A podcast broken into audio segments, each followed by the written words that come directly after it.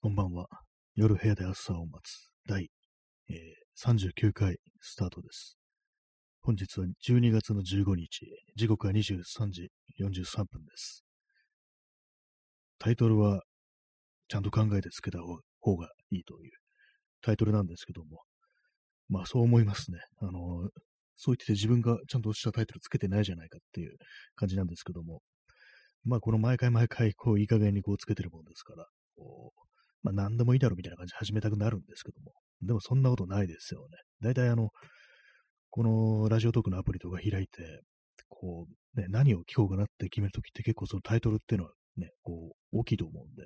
だからちゃんとその話す内容にこう乗っ取った、こう、ちゃんとしたタイトル付けをしなければいけないっていうふうに思うんですけども、まあ特にあの、話す内容が決まってないもんで、いつも適当になってしまうというね、そんな感じです。こういう、なんていうか、こう、一本芯が通ってないというところに、この放送の課題みたいなものがあるなということは、常日頃感じておりますという、そういう話でございました。はい。まあ、そんな12月の15日ですけども、まあ今年もうあと3秒ぐらいしかこうないですけども、皆様日頃いかがお過ごしでしょうか？ね、私はね、こう、ダメですね。ダメですね。なんかね、こう、もっとなんかこういろいろやる気でいるけれども、父として進まずという、そんなところです。気力に欠けてますね、やっぱりね。えー、冷たくなったインスタントコーヒー飲みます。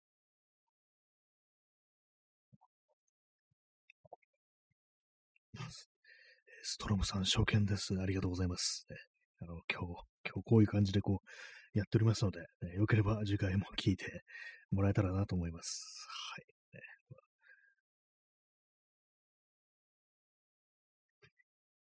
今日、あの、キーボード、パソコンのキーボード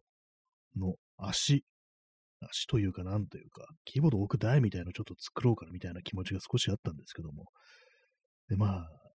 完成はしなかったんですけども、進みました。どのくらい進んだかっていうと、その足に使う木材をえ引き出しの中から出すというね、それができましたね。はい。それ以外は何もしてないというね、そういう感じです。結構その机、作業机のスペースを有効に使うときに、あの、まあ、大体、まあ、そう、パソコンのね、こうマウスだとか、キーボードだとか、そういうものが置いてあるんですけども、やっぱ邪魔なのって、キーボードなんですよね。それを、こう、前はあの、なんかワイヤレスのやつに変えようかなぐらいのこと思ったんですけども、でも最近やっぱこう別に今ので問題はないし、打ち心地みたいのは結構自分に合ってるから、だったらあのー、ちょっと乗せる台を作って、そこにポンと置いておくようにすればいいんじゃないかみたいな、そのスペースを空けたいときはっていうことを思って、まあちょっと皆さん、あの写真も何もないのでわからない、わかりにくいとは思うんですけども、一応その空きスペースみたいなところをケーブルが張ってるんですね、いろいろ。そのパソコンのモニターだとか、まあ、この放送で使うマイクのケーブルだとか、オーディオインターフェースみたいのがあるんで、でそれをちょっとまたぐような感じで、こう、木のね、足みたいのを、ね、台みたいのを作るっていう、まあそういうことです。それを思いついたというね。まあ、思いついたのはもう3ヶ月ぐらい前なんですけども、でもなんかずっとほったらかしになったんで、やるかみたいなことを思って、こう、とりあえず木を出すというところまでやったというね、ゼロではない、進捗1ミリぐらいっていうね、感じなんですけども。まああれですよ、あの、手をつけたらもう完成したも同然だなんていうね、そういうこと言いますけども、私はそれに対してこう、ちょっと疑問がありますね。手つけても完成しないことって余裕であるぞっていうね、ことは私は思うんですけども、まあそれでも0ミリではない、0ではないということで、ね、まあ1ミリで終わるということも本当によくあるんでね、こう、まあ、できれば、本当今年中っていうね、2週間以内ってことですね、今年中なんて言いますけども。まあなんか、できたらいいなっていうね、ことを思いますね。コーヒーを飲みます。一日のうちで、こう、元気な時間っていうのが、まあなんか2時間ぐらいしかないなっていうね、そういう感じになっちゃってますね。ここなんかこう数日、そういう感じになってて、なんかやろうと思っても、本当、こう、取り掛かるのにすっごい時間かかるみたいな、そういう風な感じになってて、まあいろんなこと進まないなというね、ところなんですけども、まあ、そんな、こう、12月師走というね、ところなんですけども、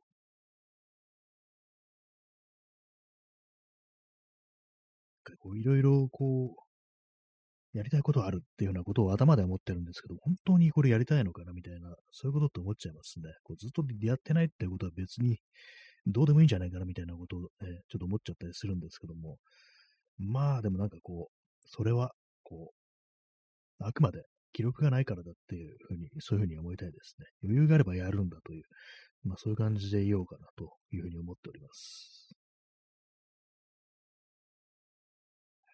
そんな感じで、何も考えずに、タイトルもね、タイトルも何も考えずにこういう感じでこう、本当なんかその時思ったことをただただなんかね、ブツブツブツブツと言ってるというね、そんな感じの放送ですけども、ね、こうやって、まああれですよね、今こう2022年の12月15日ですけども、このラジオトーク始まったのが、私が始めたのは、あの、2020年の8月15日ぐらいということで、まあ、要はあれですね、2年半ぐらいが、こう、2年半じゃないか。えー、もう本当こういうと計算が遅くって、ね、2021、8月で1年、2022の8月で2年。ね、まあ1年、こうね、数ヶ月じゃない、2年数ヶ月続けるところになるんですけども、まあ、昨日も言いましたけども、ね、こんだけね、2年数ヶ月経ってれば、もうあれですよ。これがあの、たま、田島隆夫だったら、オリジナルラブの田島隆夫だったら、もうあれですよね。こう、もう自分の番組とかね、こう、FM 放送とかで持ってますよ。っていうね。そういうところなんですけども、当たり前だって感じですけどもね、ミュージシャンと比べるなって感じですけども、まあ、なんで田島隆夫なんだっていうことを説明しますと、あの、田島隆夫さん、なんでさん付けすんだって感じですけど、田島隆夫ってあの人なんかあの、カメラにね、昨日話したんですけども、昨日話したって田島隆夫と喋ったって意味じゃないですよ。あの、ウェブニュースで、こう、ウェブ記事で読んだんですけども、なんか写真展やったみたいなあって、まあ、この人写真やるんだみたいに思って、で、まあ、その、まあ、田島隆夫、写真始めたの、写真はどのぐらいやってられるんですか？みたいなことインタビュー答えてて、3年ぐらいですねっていう風に言ってて、えー、と思って、3年でもうなんかこうね、で、まあそのいろんな機材とか紹介してるんですけども、すっごいね、高いいいやつをバンバン投入してるというね、でフィルムでっていう感じで、でなんか他のミュージシャンのね、なんかジャケットの撮影みたいなこともやってるみたいな、そういうね、ことでなんかこう、へえと思って読んでたんですけども、3年かというね、ことがありましたから、ま、この放送2年ね、数ヶ月ってことですから、これがあの田島隆夫だったらもう、もうクリアですよね、完全にね。はい。まあそのね、あの田島隆夫と対応に、対等に張り合おうといえばそんな感じの放送なんですけども、できればあの、まあ、年内にやりたいことを年内にあの田島隆夫をゲストに呼びたいっていうね、まあ、そういうのがありますね。とか、なんかまあ、まるで無理なこと、無理みたいなこと言ってますけども、できるかもしれないですからね。いきなりなんか家とか行ってね、出てくださいって言ったら、案外出てくれるかもしれないですからね、本当にね。なんか猟銃とかね、持ってね、行ったらね、こう出てくれたりって、それはあのー、ダメですね。よくないですね。冗談です。猟銃持ってないです。銃なんか持ってないですっていうね。ちゃんと言っておかないと、何が、何がきっかけで火がつくかわかんないですからね。炎上するかわかんないですからね。まあ、それは冗談ですけども、実際なんかあの、頼ん、いきなりなんか頼んだりしたら、ね、出てくれたりしてっていうね。まあ、何かあるかわかんないですから、何があるかね。まあ別にあの、オリジナルラブのファンというわけではないんですけども、ちょっと前にあの、YouTube とかで、YouTube で、ね、聞いてました。なんとなく、こう、YouTube とかで、なんでこういう時とかとかなんか濁した言い方するんですかね。普通に YouTube でいいじゃんっていうね。別に悪いことしてるわけじゃないんだからっていうね。普通にあの、オリジナルラブのあの、YouTube のチャンネルで見てたというね、感じなんですけども。なん、なんでも何の歌を聴いてたのかな。なんか結構前の94年ぐらいの曲で、あの、ヒット曲だと思うんですけども、ちょっとあの、名前が、私あの、名前が本当曲名が覚えられないんで、あれなんですけども、プライマルでも、接吻でもないやつ。あれ、接吻って読み方でいいんでしたっけ？なんかまずそこからだっていう感じですけども、多分あれですね、朝日の当たる道かな。朝日の当たる道。P さん、えー、ダッツのアイスありがとうございます。ね、ハーゲンダッツ。ハーゲンダッツは書いてないんですね。ダッツのアイスっていう、このあれですよね、あのー、ラジオトークもいつもなんかギリギリのところを狙ってるなっていうね、なんかちょっと思っちゃいますね。ダッツのアイスかっていうね、感じでね、少しちょっと面白いところありますけども、ね、ありがとうございます。後で、後で食べます。あの、冷凍庫入れときます。あ、そうです。今歌詞を検索したらやっぱり朝日の当たる道であってました。えーまあ、これあの、ビデオがあれなんですよね。田島隆夫があの、結構アメ車の、アメ車なのかなオープンカーの、ね、結構でかいね、オープンカーアメ車だと思うんですけども、その、ね、助手席に座りながらなんかこう歌ってるっていうね、そういう、ね、こう、ビデオなんですけども、運転してる人は違う人っていうね、そういう感じなんですけども、危ないですからね、歌いながらなんか運転して撮影してなんて結構ね、器用じゃないとね、あれですけども、まあ、どういう歌詞かっていうと、暖かく風が流れ出す、どことなく済ます君と新しい車で海へ向かった。前に夢見たこと、夢見てたことかもしれない。奇跡のよう。っていう、まあ、こういう感じなんですけども、まあその新しい車、ね、もうギンギンですよね、あの、オープンカー、こうピカピカのアメ車でオープンカーってなるとね、まあ、そういうような光景を夢に見てて、本当に実現したっていうね、まあそういうことなんですけども、で、まあ次の歌詞が、えー、ふと思う過ぎた年月をしばらくぶりに君と長く話し込み、夜が明けてく。あの頃の思い、瞳の輝き、今もそのままと同じっていう、まあ、これまあパートナーにね、向けてね、結構長いこと、こう一緒にいるパートナーと、まあ、こう海にこう行ったと。新しい車で、でかい車で、オープンカーで、アメ車で、ね、あのね、あの上に上下にバウンスするかわかんないですけども、まあ、そういうのは、そういう動きついてるかわかんないですけども、まあ、とにかくいい車でこう海に向かってるというね、まあ、非常にまあ、これまあでも94年だから、まだちょっとね、マシな時代だったっていう、まあそういうことなのかもしれないですけども、なんかそういうのをこう見てたら、うん、なんかやっぱ当時聞いてた人と今聞いてるね、自分とで全然なんかこう受け取り方はちょっと違うのかなみたいなことは思いましたね。まあ、いつの日よりも今の君が一番愛おしい、My Sweet Heart ってね、長くいつの日もずっと今の君をこのまま愛したいですから。まあいいことですよね。それはね、いいことだと思います。はい、えー、コーヒーを飲み干しましたね。はい、まあ、それだけなんですけども、ね、まあ、昨日も話しましたけれども、あれですね、あの、注ぎ込める、こう、ね、力があるとなんかこういろんなも上達しやすいっていうのはありそうですよね、結構ね。で、そのなんかその写真の記事で、田島隆夫のインタビュー記事で、ちょっと意外なこと書いてあったのが、なんか前まであの全然ギターに興味なかったみたいな、なんかこだわりみたいな全然なかったっていうこと書いてて、でもある時期から結構その凝り出して、で、その、その結果として、その写真とかにも凝るようになったのかっていう、そのまあ道具というものに対するね、ちょっと愛着みたいなだんだん分かってきて、それの延長で上となんかこうカメラにはまったみたいなこと書いてて、そうなんだっていう、ちょっと意外でしたね。なんかミュージシャンでね、こう、楽器にあんまこう興味がないっていうね、まあ、たまになんかそういう人いたりしますけども、全然ヴィンテージとじゃなくて新品で OK みたいなね、ことを言ってて、全然まあこう、どんどんどんどん変えてきますけど、みたいなことを言う人、たまにいますけども、ギタリストとかでも、ね、でもなんかこう、オリジナルラブの田島隆夫、なんかちょっと凝ってそうな人っていうね、凝り性っぽいな、この人みたいな、そういうのがあるんで、なんか意外でしたね、それね。まあでもなかなか、なんかありますよね。なんかこう、上手い人に限って道具にはこだわらないみたいな、そういうのあったりして、逆になんかこう、そう道具ね、こう、まあ、ギターとかそうですけども、いろんな機材持ってるけども、あんま上手くないみたいな、そういうことってのはよくあるね、ことだったりして、まあ、カメラとかでもいい機材は持ってるけど、あんま撮らないみたいな、なんかそういう人とか、機材オタクになっちゃうっていうね、まあ、なんかそういうのとかだったりすると思うんですけども、まあでもなんかそんなに悪いことじゃないような気がしますね。機材に凍る人は、あの、機材に詳しくなって、で、いざ使うときに、他の人が使うとき、結構、その人に合ってる道具とかをね、こう、アドバイスできるみたいな、そういうこともあったりするんで、まああのね、私のなんか結構そのツイッターとかでフォローしてるあのカメラ関係のライターの人とかも正直自分はなんか撮ることよりもその道具としてというかそのなんかカメラ自体が好きなんだよねみたいなこと書いててあ、そうなんだみたいなことをね思ったりしてだ別になんかその道具にこだわっちゃうって実際になんかこうその腕がそうでもないっていうことがあっても、まあ、別にそうですね悪くはないんだっていうねことを思ったりしますね。うまいに越したことはないですけども、やっぱりなんか人に紹介とかこうできるっていうのは、それはそれでなんかこうその文化の一部であるっていうところありますからね。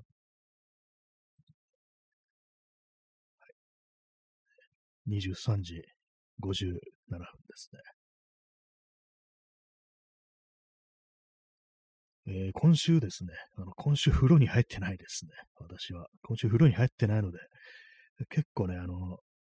まあ、いい感じの、あれですね。頭、髪の毛がなんかこう、いい感じになってますね。でも実際、あの、よく聞きますよね。なんかこう、あんまね、こう、毎日毎日頭洗ってると、なんか、あんま良くないっていうこと聞いたりして、そんなに風呂入るの日本人だけだよっていうね、こと聞いたりして、た確かにそれは思います。冬なんかあの乾燥するっていうのがありますからね。なんか今年はなんかあんま乾燥してないですね、まだね。まあ、寒さがまあ、マシなのかもしれないですけども、特になんか、今年はそんなハンドクリームをまだ使ってないですね。はい。ね、まあ、そういう感じ。なんかオリジナルラブの話がどっか行っちゃいましたけども、何が言いたかったのかというと、まあ道具とそのね、こう表現というものの相関みたいなものですよね。まあそのいい道具持ってなくってもね、こうね、本人の、ね、テクというか技術というか、まあ、表現の結果としては非常にいいものをこう出すっていうね、そういうことがあると思うんですけども、実際どうなんですかね。まあ、ギターとかね、楽器との類っていうのはどうなんでしょうか。あんまこう、そういうのってこう、考えたことがないんですけども、結構、ね、有名なミュージシャンとかね、こう、腕の立つミュージシャン、ね、こう、ああいう人たちがどのぐらいなんか道具というものに、こう、思い入れがあるのかっていう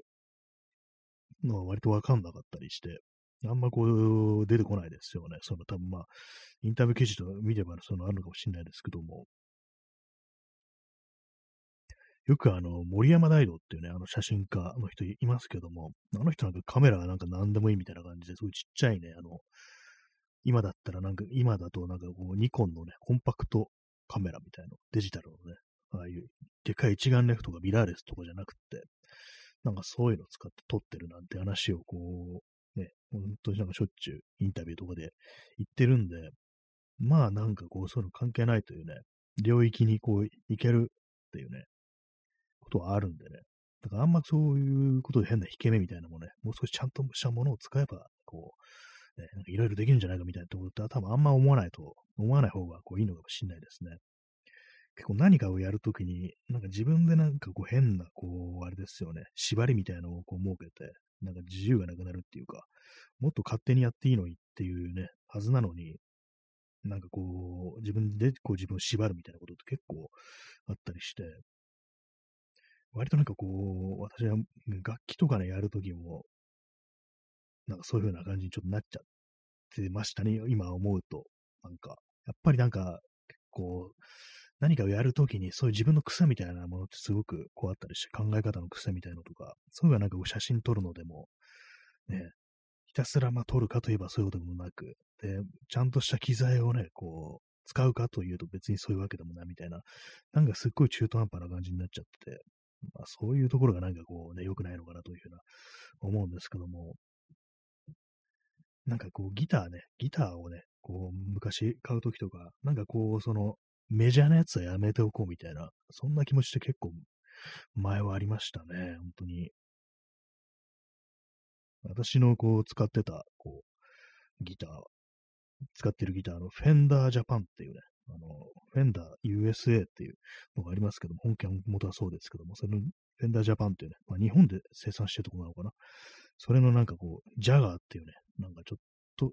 使いにくいものをこう、選ぶみたいな感じで、なんかそういう、こうね、あのメ、ジャーっつったらあれですけども、なんか一番使いやすくて、こう、弾きやすいみたいな、なんかそういうものが妙に避ける傾向にあったりして、なんかね、まあ見た目がなんか、あんま好みじゃないっていう、そういうのもあると思うんですけども、まあなんかね、その変なこう、こだわりみたいなの多分捨てた方が良かったのかななんてことは今になればね、こう思いますね。まあでもその、ね、あれですよね、こう、普通のものを使うと、本当にあとはもう自分の腕とかね、こう、ね、才能みたいなことになっちゃうんで、それがバレてしまうということもあり、多分そういう感じのなんかこう逃げを打ってんのかなみたいなことはちょっとまあ思ったりするんですけども、前にあの私あのフリーマーケットで使ってないあの、アコースティックギター、ね、フォークギターですね。そういうものをこう、売ったことがあるんですけども、まあそれは本当になんかこう、安い値段で売ったからちょっとね、もう行ってるけど、邪魔だなと思って売ったんですけども、そこになんか、あの、お客さんというか、見に来た人いて、ちょっと弾いてもいいですかみたいな感じで弾いたんですよね。そしたらその人すっごい上手くって、私からしたらそのギターすごく弾きづらかったんですよ。なんか弦高、弦の高さが、なんかセッティングがちょっと変で、弦高が高いんですね。で、なんか抑えるの大変で、なんかこう使いづらいなっていうね感じで、そんな音でも良くないし、売っちゃおうみたいな感じで、まあ、売ったんですけども、でもその人が弾いたらすっごいいい音に聞こえて、あれ？これそんな悪くないのか？みたいなことちょっと思ったりしたんですけども、で結局その人買わなくって、で、その人行った後ちょっと自分で触ってみたら、うん、別に普通だな、ダメだな、普通にダメだな、みたいなこと思って、まあね、なんかこう、ね、そういうものですよね、道具っていうのはね。喉が渇いたなと思いつつ、今、周りに水分がないです。3週間ぐらい前の、こう、水が、あの、ボトルに入ってますけども、これはさすがに飲めませんね。そういう感じで、こう、道具とその表現のこう関係っていうもの、ね、なかなかね、こう、いつもなんかそういう変な罠みたいのに引っかかってるなと思いますね。なんかやろうとするたびに。まあ考えてみればあれですね、あの自転車もなんか変ですね、私ね。あのギアのないやつ、ね、変速できないやつっていうのは、これはまあね、よくあることですけども、あのフレームがなんかあの、ね、あんまこう見ないような、こう、やつで、まあそれたまたまね、こういい値段で手に入ったからっていうのもあるんですけども、まあそういうところですね、こう、直球を避けるっていうなんか変なね、のがありますね、やっぱりね。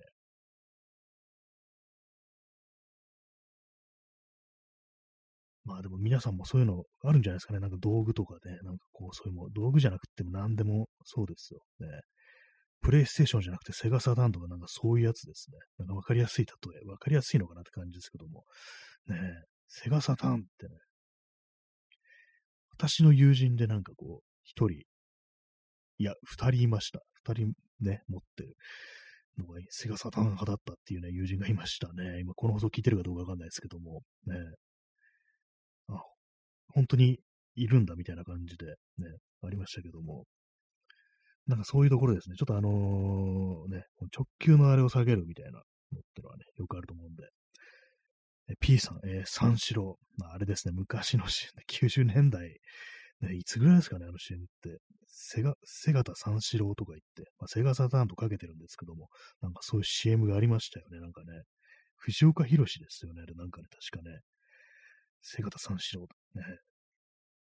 セガタサターンしろっていうね。なんだ、なんだったんですかね、セガサタンって。なんかボタンの数がちょっと少なかったような記憶もあるんですけども、私ちょっと触ったことないんでわかんないですけども、なんか灰色でしたよね。グレーでしたよね。なんか変わった色でしてましたね。って思ったんですけど、で、僕考えたあの、プレイステーション1もなんか変な灰色でしたね。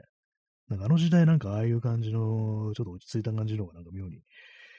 良かったんですかね。未来っぽかったんですかね、逆にね。今なんか黒とか白とかね。まあ、プレステ5とかなんか黒、白ですよね。まあ白ですもんね。えー、ストロムさん、えー、セガサターンは起動するたびにデータが、あ、なんか飛んじゃうんですかね。それもかなり致命的ですね。致命的ななんかそういうね、あるあるんですね。ちょっとびっくりしました。セガサターン、データ、メモリーカード、で、プレステはなんかメモリーカード、ソロモさん、PS のメモ化に当たるのがボタン電池なんです。あ、そうなんですね。全然知りませんでした。ちょっとびっくりしましたね。あれにボタン電池に入ってデータが。それで なかなか厳しい仕様ですね、それ。データ移すのもなんかこう大変そうですよね。それね、移せるんですかね。ねストロムさん、電池が切れるとデータも飛びます。それは欠陥っぽいですね、かなりね。あ知りませんでした。そんな仕様だったんですね。ね、プレイステーションはメモリーカードというね、こうものがこう、ありましたけども、ね、ワン、ツーはメモリーカードっていうやつでしたね。その後ハードディスクとか SSD になりましたけども、そんなボタン電池って鬼仕様があったんですね。なんか私の友人が、あの、それはセガサターンの友人とは別なんですけども、ドリームキャスト、これもセガですね、持ってて、あれはなんかコントローラーにメモリーカードが刺さるっていうね、感じだった記憶がありますね。あんまこう、人んちのもんなんで、そこまでじっと見たわけじゃないですけども、なんかね、奇妙な構成してますね、セガ、セガって。ね。なんだ、なんだったんですかね。なんだったってま、まだあると思うんですけどもね、別にね。えー、ストロムさん、えー、PS のフラッシュメモリー、30年前でも残っててすごい。まあそうなんですね。未だにあのメモリカードの中身ってこう、生きてるんですね。すごいですね、なかなかね。ま、私があの前になんかあの、こう、ね、プレステ2の本体をね、だいぶ前ですけど、使わないってやつにもらったことがあって、で、なんかこう、ずっとしまってたんですけども、で何年か前の友人にあの、あげるっつってなんか持ってったんですけども、なんかあの、メモリカードだけ見当たんなくって、で、まあ、メモリカードだけなんか別にね、買うとなんか、意外となんかこんな昔のハードナインに結構すんなみたいな感じで、なんか結構ちょっと躊躇するような感じのね、値段だったんですけども、でもなんかそんな結構しっかりしたもんなんですね、プレイステーションのメモリカードってやつ。すごいですね。30年前、ね。そうですね、そのぐらい前ですもんね。90、90年前半ですよね、最初のプレイステーション出たのはね。え P さん、え、秋元康プロデュースのドリームキャスト宣伝戦略が、そういうのあったんですね。知りませんでした？えー、秋元康、え、ドリームキャスト。なんかあの、セガの社長だったかなんだか、あの、専務だったかが、なんかあの CM に出てるっていうのがあったような記憶が、ね、あるんですけども、ね、秋元康だったんですね。なんかそういうので、こう、売れるのかなとは思うんですけども、どうなんですかね、あのね。秋元康、プロデュースね。どこに向けてたの？でも当時多分、あのぐらいの時代多分 AKB48 とかなんかアイドル、その時はなんかこれといったアイドルそんなにまあバンバン押し出してる感じじゃないですよね、多分ね。いつぐらいかあるんですかね、あの AKB48 って？2000年代後半ぐらいですかね。なんかもうよくわかんないですけども。でもなんかやってたんですね。ドリームキャストとはこう何だったのかっていうね、こ感じですけども。ね、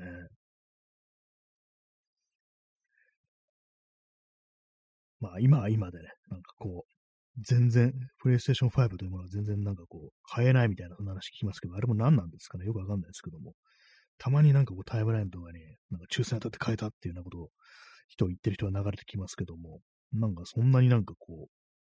まあよくあの転売のせいでどうのこうのなんてありますけども、何なんですかね。なんか謎にね、こうね、セガの話になってますけども、えー、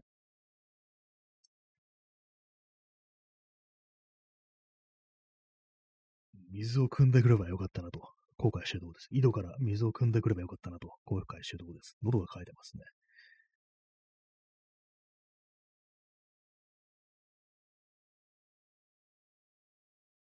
なんかこう、あれですね、あの、ブックオフとかハードオフとか行くと、なんか本当にこう、いろんなね、こう、ものがまだ、まだ残ってますよね。本当なんかね、昔のプレイステーションだとか、その前の本当にこう、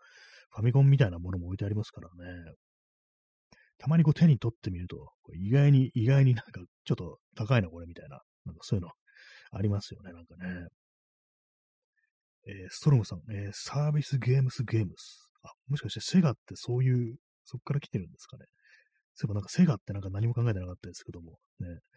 そういうような、なんかこう SEGA というね、あの文字になんか込められた、こうそういう意味があったのでしょうか。ね。セガっていうね。セガさんが作ってるってわけでもないですよね、多分ね。まあ、P さん、え、お水ありがとうございます。今、本当今一番欲しいものです。これが、本当に飲めたらね、こう、嬉しいとこだったんですけども、ね。ちょっと、あの、冷蔵庫に入れときます。ありがとうございます。ダッツと、ね、ダッツと一緒に入れときます。えー、P さん30分延長チケット、ありがとうございます。ねまあ、こっそり今、あの、延長してました。ね、もう、セガ話でね、もう、ぶち上がってる、盛り上がってるというね、まあ、そういうところですけども、ね、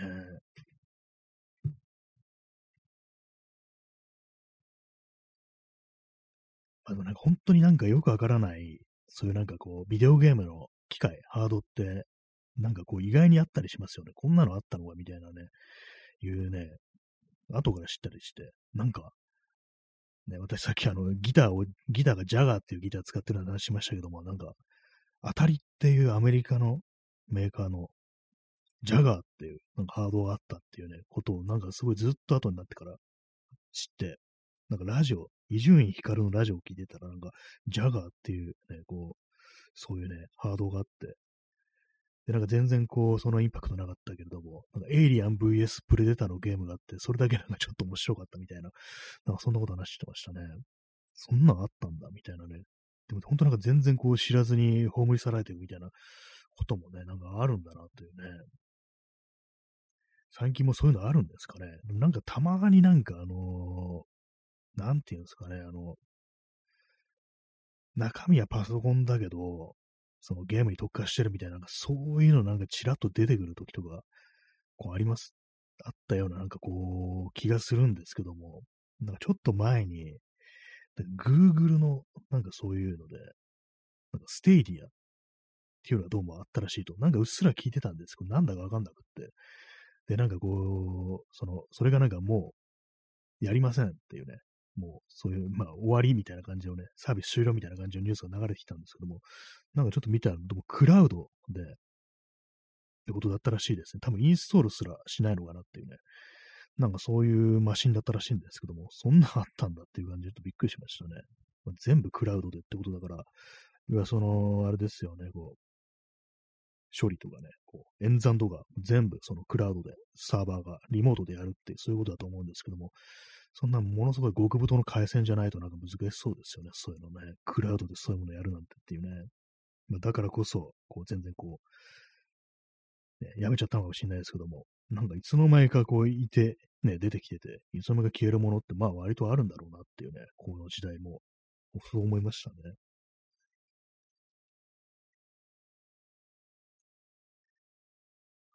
ちょっとセガからね、こう話がずれてますけども、なんでセガの話をしてるのかわかんなくなりましたね。あ、そう、ちょっとなんかあの、変わったものを選んでしまうというね、それでなんかあの、プレイステーションとかじゃなくて、セガのなんかあれだというね、ことになった話でしたね。思い出しました。えー、ストロムさん、えエネミー・オブ・アメリカという映画で国家機密を隠すために使われたデバイスが PC エンジン GT だった。すごい昔ですね。知ってます ?PC エンジン GT。あれですよね。PC エンジンっていうのが NEC のハードでこうあって、それのなんか小さいやつでしたっけ？なんかあのー、ゲームボーイみたいなやつでしたっけ？なんか、なんかいろいろあって、ちょっと私もよくね、こう、ごっちゃになっちゃってるんですけども、なんかそんな感じですよね。そのエネミ、エネミオブアメリカって確かあの、あれですよ、デンゼル・ワシントンが、こう、主役のなんかサスペンスですよね。なんか国家機密知って狙われるみたいな、なんかそういう感じの、私見た覚えあるんですけども、その PCNGT のことはちょっと記憶になかったですね。そうだったんですね。なんか凄そうっていうことでね。でもエネミー・オブ・アメリカも何年ぐらいの映画ですかね。あれもなん2000年以降だと思うんで、PC エンジン GT をそのなんかプロップとして使うみたいな、ね、小道具として使うみたいなっていうのは、なかなかなんかちょっと、ね、面白いことしたなと思いますね。PC、エネミオブアメリカいつなんだろう ?2000 年ぐらいやってるような気もするんですよね。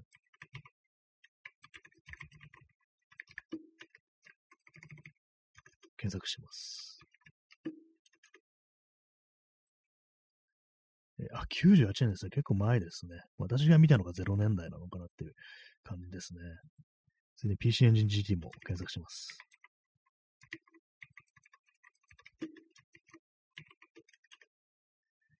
PC エンジンって面白い名前ですね。ああ、そうですね。あのゲームボーイみたいなやつですね。あの携帯できるやつ。なんか結構あれですね。なかなかごつくて、割となんかデザイン的に結構かっこいいかもしれないです。なんか今見ると。その画面の液晶の周りをなんかちょっとあの、が、ちょっと盛り上がってて、あの、ガードするみたいになってるんですね。ちょっとこれあの、いいかもしれないですね。で、ちゃんとあの、カラーで、カラーで遊べるというね、でもそういうことらしいです。なかなかこれすごいですね、これね。このごつさはなんかこう、ちょっと、確かに、国家機密隠せそうな、なんかそんな気もしますね。ちょっと面白いですね、これね。これ、携帯型のハードっていうものは、どうなんですかね。なんか私のね、こう友人とかあんまこういうの持ってる、ね、ゲームボーイだとかなんかそういうのいろいろね、任天堂のやつだとかいろいろあった記憶あるんですけども、あんまりいませんでしたね、なんかね。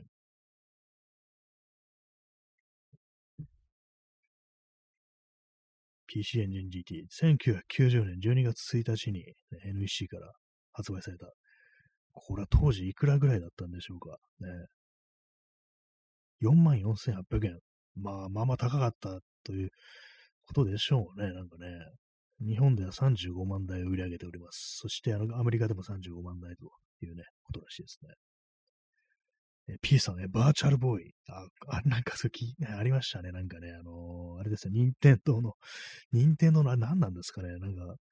見た目はわか、わかるんですけども、ね、なんかあのちょっと VR っぽい感じになんですかね。とどう遊ぶのか全くわかんないですよね。なんか、ゴーグルみたいなのでしたっけちょっとあの検索してみます。なんか全然なんか想像つかんないですよね。なんか、バーチャルボーイってね。バーチャルボーイ95年なんですね。95年に発売ですね。なんかあの、そうですね、あの、VR のヘッドセットみたいのが、になんかあのー、ね、足みたいのがついててね、そこにあの、顔をなんかこう、ね、目をね、くっつけて、こう遊ぶみたいな。で、コントローラーは別にあの、ケーブルが伸びてて、こうやるという感じで、なんか別に、なんかちょっと今なんか、かなり未来っぽいというか、今でもちょっと、これありじゃないみたいなことを、なんか思いますね。なんかあれあれですかね。あの、これ 3D 飛び出すんですかね。あの、映画とかでたまになんかあのありますけども、ね。3D 女神みたいなのとか、まあテレビでもね、なんかこう、ものによってはそういうゴーグルみたいなのつけて飛び出してくるみたいなのありますけども、どうもそういうものらしいですね。これってなんかあのー、あれですかね、子供の時なんか、本当なんかモニターに映ってるのをね、こう、ね、見てね、なんか友達同士ワイワイなんかこう、ね、やって遊ぶみたいな、そういうのをこう、ありますけど、これなんか一人の世界になっちゃいますね、完全にね。これはちょっとあのなんかこう、寂しさみたいなものありますけども、今だったらなんかそれこそ VR ゴーグルなんかね、VR ヘッドセットなんかだとね、ほんと、ね、ネットでこう繋いでみんななんかこう、それぞれの空間でこうね、会うみたいな、なんかそんな感じになってますけども。まあでもなんか見た目なんかちょっと未来的でね、なんかちょっといいかもしれないですね。意外となんかこう、デザインとか、こう、そんな悪くないような気がしますね。まあ本当なんかこの画面なんかね、こう、ね、顔にピタッとくっつけて、ちょっとあの、目に悪そうな感じがしますけども、ね、なかなかこう遊んでる光景というものは、なかなかちょ,、ね、ちょっとおかしくなりそうですけどもね、見た目、肌目からしたら。まあなんかこう、意外になんかね、こう良さそうですね。まあでもどうなんですかね、あの、VR とかそういうものもね、あの、出てきて結構経ちますけども、全然私の身近とかでは持ってるとか、買おうかななんていう人は全然こう、いないですね。なんかもうプレス、PSVR とかなんかそういうのもありましたけども、なんか今、オキュラスとか、なんかそういうのも、なんかね、いろいろあるみたいですけども、なんだかよくわからないですね。実際なん、なんかこう、そういうのをね、こう、つけて、そなんかチャットとかを楽しむなんていうのはね、結構その、いろいろ、そういうシーンみたいなのがあるみたいですけども、確かにちょっと楽しそうだみたいなのは、こうあったりしてますね。で、あとたまになんかこう、その、インスタとかのリールとかで流れてくるのが、その VR ゴールをつけて、結構あの、その、体が動いちゃうような、こう、ゲームとか、なんかそれこそあのあれですよね、砂渡りとか、ね、鉄骨渡りみたいな、なんかそういうことを、高いところをなんかこう、ね、こう歩いてるような、こう、錯覚させるような、なんかそういうやつ。あれいうのをやってて、で、まあ、当然、あの、ゴーグルしてるんですけども、現体は現実にありますから、で、思わずちょっと動いちゃって、で、あのー、あれですね、転んだりだとか、もう最悪なんかテレビ画面に突っ込んで割れたりとかね、なんか、そういうようななんか大失敗の動画がたまに流れてくるんですけども、ああいうの見るとなかなかこう、日本の住宅事情であれやるの多分難しいんだろうなと思いますね。本当にね。えー、ストロムさん、えー、オキュラス、ドゥームのジョン・カーマックが作ってるんですよね。あ、そういえばそうでしたね。なぜか忘れてました。ね、オキュラス、ドゥームっていうね、あの、元祖、なんかこう、ね、FPS みたいな、そういうのを作った、こう、天才的なプログラマーと呼ばれてるね、人ですけども、そういえばそうでしたね。ジョン・カーマック、なんかあの、ロケット作るとか言ってなんか、言ってたのになんかそう、いつの間にかオキュラスが作ってましたね。VR のゴーグル。ロケットどうなったんでしょうか？失敗したのかな？何、何をしてるんですかね今はね。今もまあオキュラスやってんのかなって感じですけども。なんかあの手の VR の製品も、いつの間にかなんか2とかね、なんか、ちょっとあの改良版みたいなの出てたりして、なんかいろいろあるみたいですけども、一切こう、なんかこう、調べたことないんでわからないですね。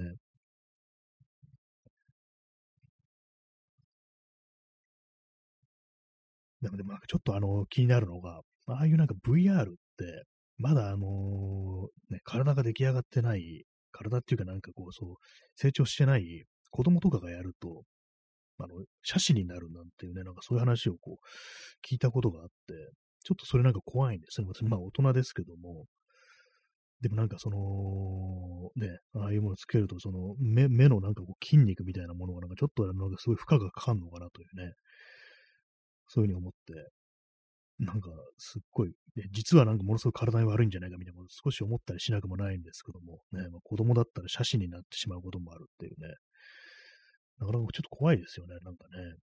実際になんかこう体が動いちゃって怪我をするとかそういうのもありますけども、その辺のなんかこう変な負荷がこう、ね、目とかね、それこそ脳とかにもかかるんじゃないかみたいなことって、ね、少し思ったりしますね。まあこういう考え方なんかこう古いのかもしれないですけども、ね、ファミコンやってると目が悪くなるってね、なんかそういう なんか感じに聞こえるかもしれないですけども、そのちょっと写真っていうのはなんか少し気になっちゃいましたね、なんかね。だいぶ前のニュースですけども。まあ、それもあって、なんかもしかしたらあんまこう普及してないとかもあるんですかね。まあ、でもなんかこう人に会うとかね、なんかこう、それこそチャットだとか、それなんかこう疑似的に人に会うみたいなしゃべおしゃべりするとかね、なんかそういうのには結構いいような気がします。なんかね、ズームとかでね、なんかあのウェブカメラとかで平面で、なんかこうやり取りしてるのって、なんかなかなかちょっと疲れたりしますからね。まあ、VR は VR で疲れるでしょうけども、ね、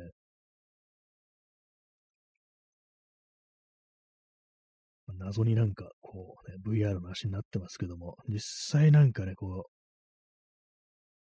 買ってみようかなっていう気はまあ、ないですね。特にね、なんかあんま調べたことないですけども。えー、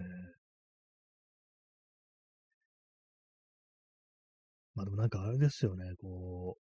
う、一時期よくそういう感じで、疑似 VR みたいな感じで、なんかスマートフォンとかでもなんかすごい雑なこと言ってますけども、なんかどうにかするとなんかそれっぽくなるみたいな、なんかそういう ようななんかこう、ね、なんかありましたよね。何何言ってるかわかんないですけども、ね。VR、何が、なんかオキュラスとなんか、プレイステーション VR と、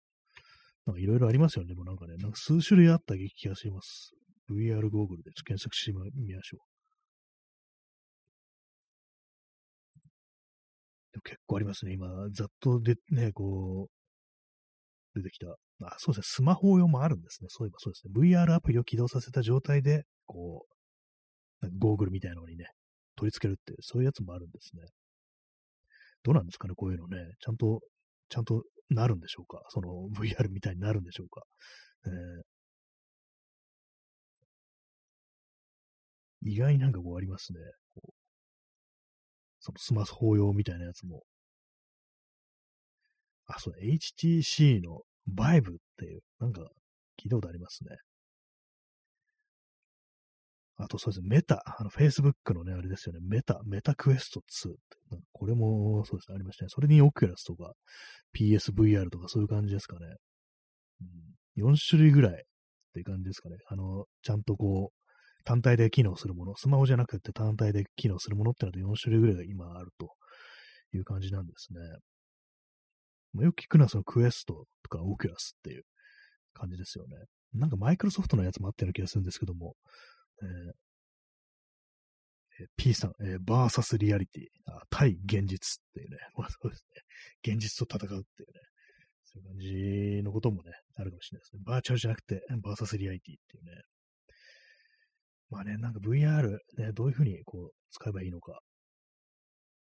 実際にその場にいるみたいな気持ちになれるっていうね、すごく考えると、本当なんかこう、あれですよね、コロナ禍においてこう、ね、いろいろこう、まあその遠隔でどんだけこう、その、実際その場に行っての気分になれるかみたいな感じの課題みたいなものって結構その2020年中はこう言われてたと思うんですけども、なんかもう最近も全然ないですよね。本当最初だけでしたね。普通にもうなんかリアリティに帰ってますよね。えー、ストロムさん、安倍晋三 VR あの、最後の瞬間を体験できるみたいな、なんかそういう感じですかね。ね、パーンと落としちゃう、後ろを振り返る心臓さんの姿をなんか私思い出しましたけども、ね、どんな光景がね、こう映ね、こうあの目に映ってたのかみたいなね、こういうのなんかもう作ってる人とかいそうですよね、こっそりね。なんかこうあんまそのね、感じありませんけども。漏れて漏れ聞こえてこないですけれども、多分そんな感じの、まあ、ちょいわゆる、まあ不、不謹慎ネタみたいなそういうの多分作ってる人って、まあまあいいのかなみたいなね、ことは思いますね。え、P さん、え、セカンドライフ。ああ、なんかありましたね。今もあるんでしょうか？なんか結構謎ですけども。何だったんですかね、セカンドライフってね。なんかこう、セカンドライフ内でもなんかこう出店したりだとか、まあ、あの通貨のやり取りだみたいな感じで、なんかこういうなんか、いろいろありましたけども、何だったんでしょうか？なんか全くわからないですね。あれ多分0年代末ぐらいの感じでしたかね、セカンドライフ。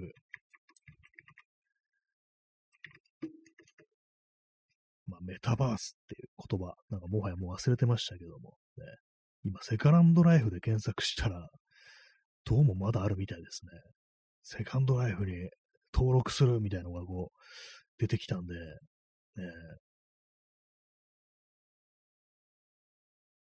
まあ、メタバースっていうやつですよね。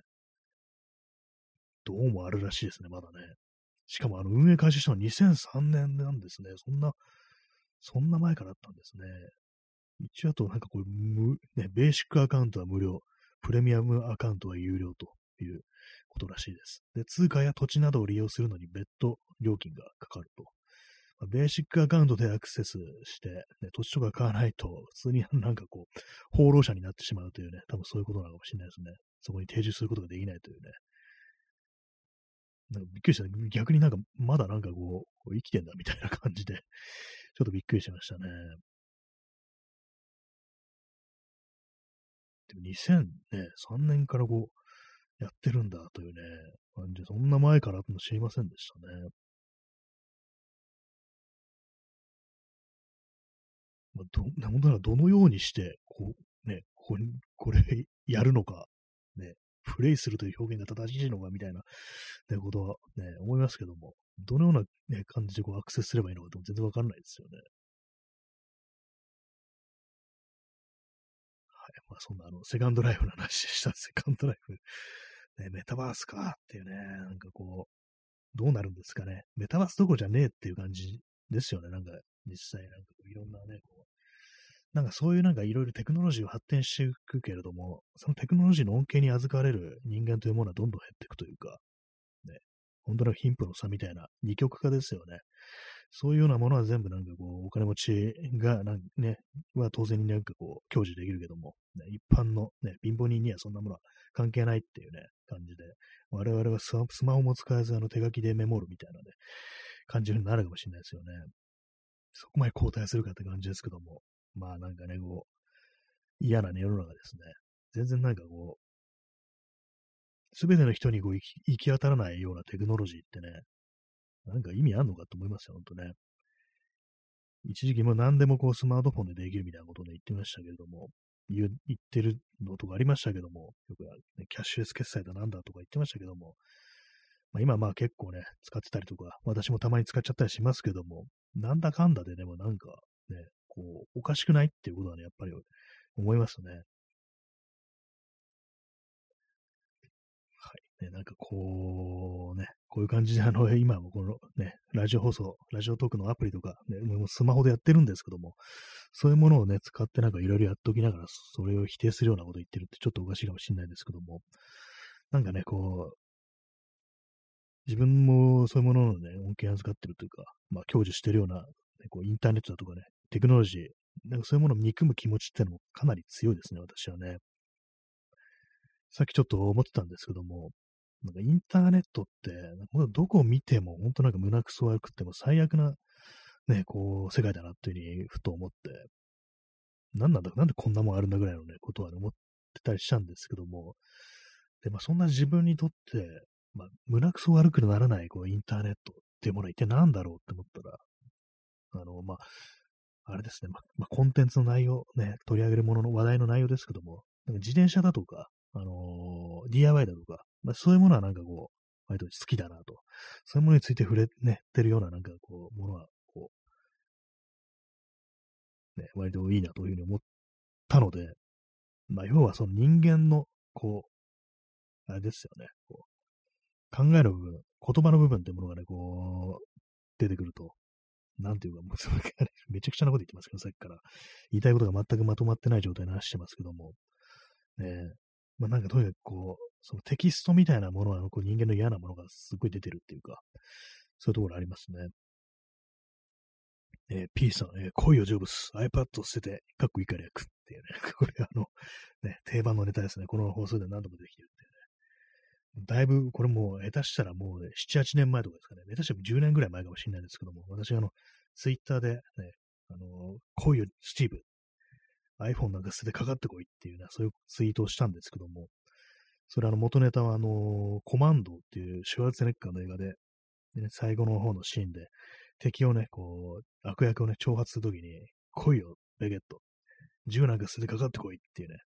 こう、挑発して、で、あえてそこでこう、怠慢に持ち込むわけなんですよね、銃を使わないで。まあ、それ勝つんですけども、まあ、そこから来てます。ネタの説明ですね。P さん、え草薙剛の YouTube チャンネル。まあそうですね。あれもなかなかね、いいですね。草薙先生のチャンネルね。私もその服のね、服のについて語ってんのを見ましたけれども、なかなかね、あれは良かったですね。ああいう感じのなんかほんとそうなんですよね。自分の好きなものを語ってるっていうね。あれはなんかほんといいですね。そうですね。そうなんですね。まあ、インターネットというものがなんか、すべてその人間のね、こう、精神だとか、まあ、その思想だとか、そういうものとなんかこう、結びついた、ね、こう、良くないものだみたいな、なんかそういう考え方ってもちょっと、なんかおかしいわけで、まあそういうなんかね、あの趣味みたいな世界っていうものもまあ別にあるわけですからね。だから何かこう、その、あまりにもイービルなものっていうか、ね、そういう感じのことばっかり考えるのも良くないなっていうね、ことは思うんですけども。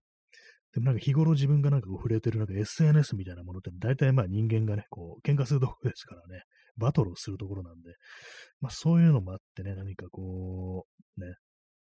あれですよ、ほんとこう、嫌な気持ちになることがね、多いって思いますね、本当にね。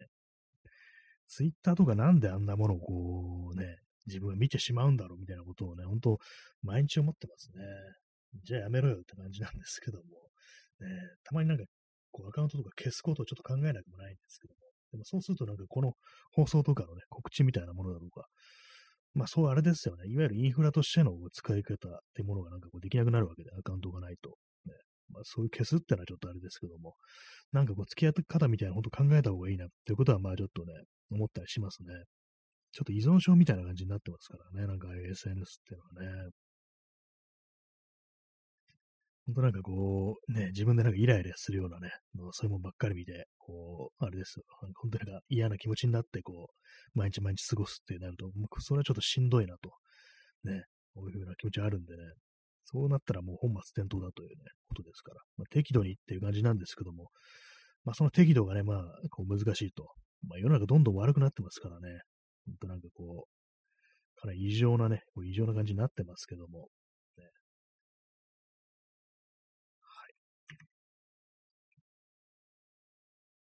最近あの、パソコンがスリープするまでのね、こう、時間を短くしてて、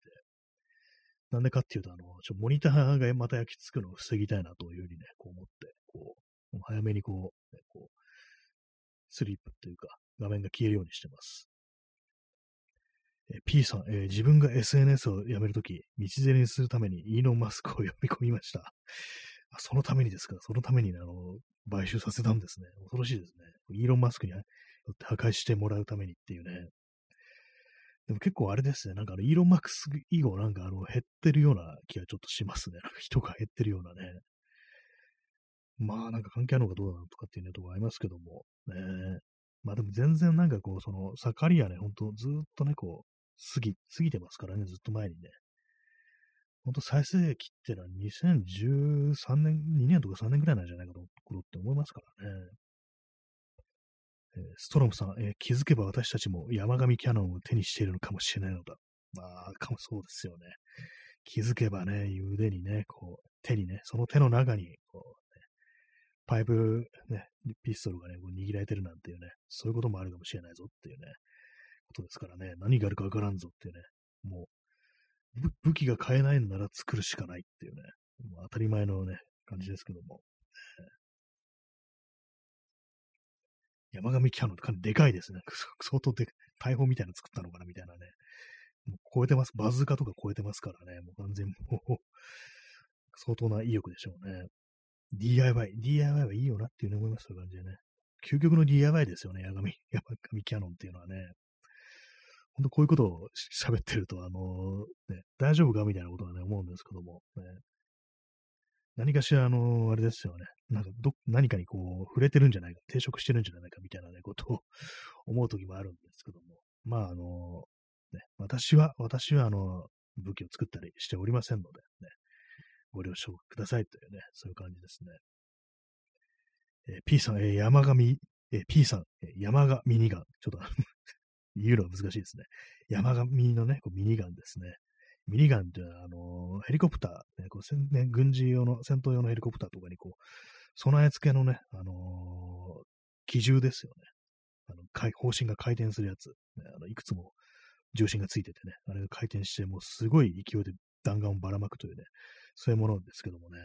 山上ミニガンっていうね、あれを自作するって相当すごいですけどもね、まあでもあの回転するね、方針のやつって昔から西部劇の時代からありますからね、あのガトリングガンなんて言われてて、手回しのね、手でこうぐるぐる回して発射するっていうね、そういうのありましたけども、僕考えると DIY も多分可能なんでしょうね、ああいうものもね。えー、ストローさん、来いよ安倍蔵。そうですね、その気概ですね。まあ、感じは安倍蔵さんもお亡くなりになってますけども、ね、来いよ安倍蔵ってね、銃なんか捨ててかかってこいって、まあ、銃は持ってないですけども、ね、あの時は心臓さんが、あの、安倍蔵さんが、あの、なんか、こう、抵抗したりしたらね、ちょっとすごかったですね。銃とか持っててね。武装してんのかいっていうね、感じですけども。ね、意味不明ですね。ほんとなんか、あの、こうね、あのー、ね、信者の方からしたら、ね、本当になんかあの、激怒するような内容のね、ことを喋っておりますけども、ね、ごめんなさいね、としか言いようがないですね、ほんとね。この放送なんか不意に聞きに来た人ってなんだこれって思うでしょうね。なんか、あまりちょっと意味がわからなくて。えー、え P さん、山上、自らをスーパーミュータントに改造することも厭わなかったはず。あそうですね。もしその手段があったとしたら確かに本当にそうでしょうね。やってたでしょうね。まあ、これ説明しますと、ね、こうスーパーミュータントっていうのは、あの、フォールアウトというね、あのー、核戦争後のアメリカを舞台にした、えー RPG があるんですけど、その中に出てくるね、あの、非常に緑色のなんか超人ハルクみたいなね、あの、ミュータントがいるんですけども、そういうね、あの、それはあの、後から薬物でね、こう、作られる存在なんですけども、そうですね、その手段があったとしたら、本当なんかそのぐらいのことはやってるでしょうね。えー、まあ、ちょ高等な向けな話はありますけども、実際自分でなんか銃を作って、それを使ってね、こう、ね、暗殺するね、狙撃するって相当それはそれで突飛といえば突飛ですからね、この時代にね。それをなんか実際に起きたということですから、なんか衝撃的にはね、衝撃な的なね、こう事件では本当ありましたよね。え P さん、え安倍蔵の前に現れた一人の男、首筋に自ら注射すると、てんてんてん。結構その、その世界観ですよね。かなりね、本当に いきなりなんか緑色のなんかマッチョにね、こう、だってね、素手でなんかね、こうくびり殺すみたいな、なんかそんな風にね、なりそうですけども、ね、できることなら本当なんかそうね、そういうぐらいのことはね、したかったでしょうね、本当にね。まあそういうね、こう注射がこうあったら、確かに私も打ってみたいかもしれませんね、なんかね。注射一本でね、こう、ね、超人になれるっていうね、ただし、その後、理性が失うか死ぬかっていうね、そういう感じでしょうね。大体そういうものってのは代償がね、ありますからね、そういうのね。まあ、注射でね、超人になれるならっていうことはね、確かに思いますね。P さん、えー、そこに立っていたのは緑色の体色の巨人であった。まさに巨人。ね、結構でも不思議ですよね。あの手のなんかこう、ね、こう、フィクションに出てくるそういうね、ミュータントみたいなのって巨人になるっていうね、なかなかなんかその自分の体組織みたいなものが膨張するというか、増えるというか、これは結構無理ないかなみたいなこと思うんですけども、ね、なんかすごい大きくなっちゃって、巨大化かっていう感じでね、はい、まあそんな感じで、あの、まあ緑の巨人の話は今日は終わります。さよなら。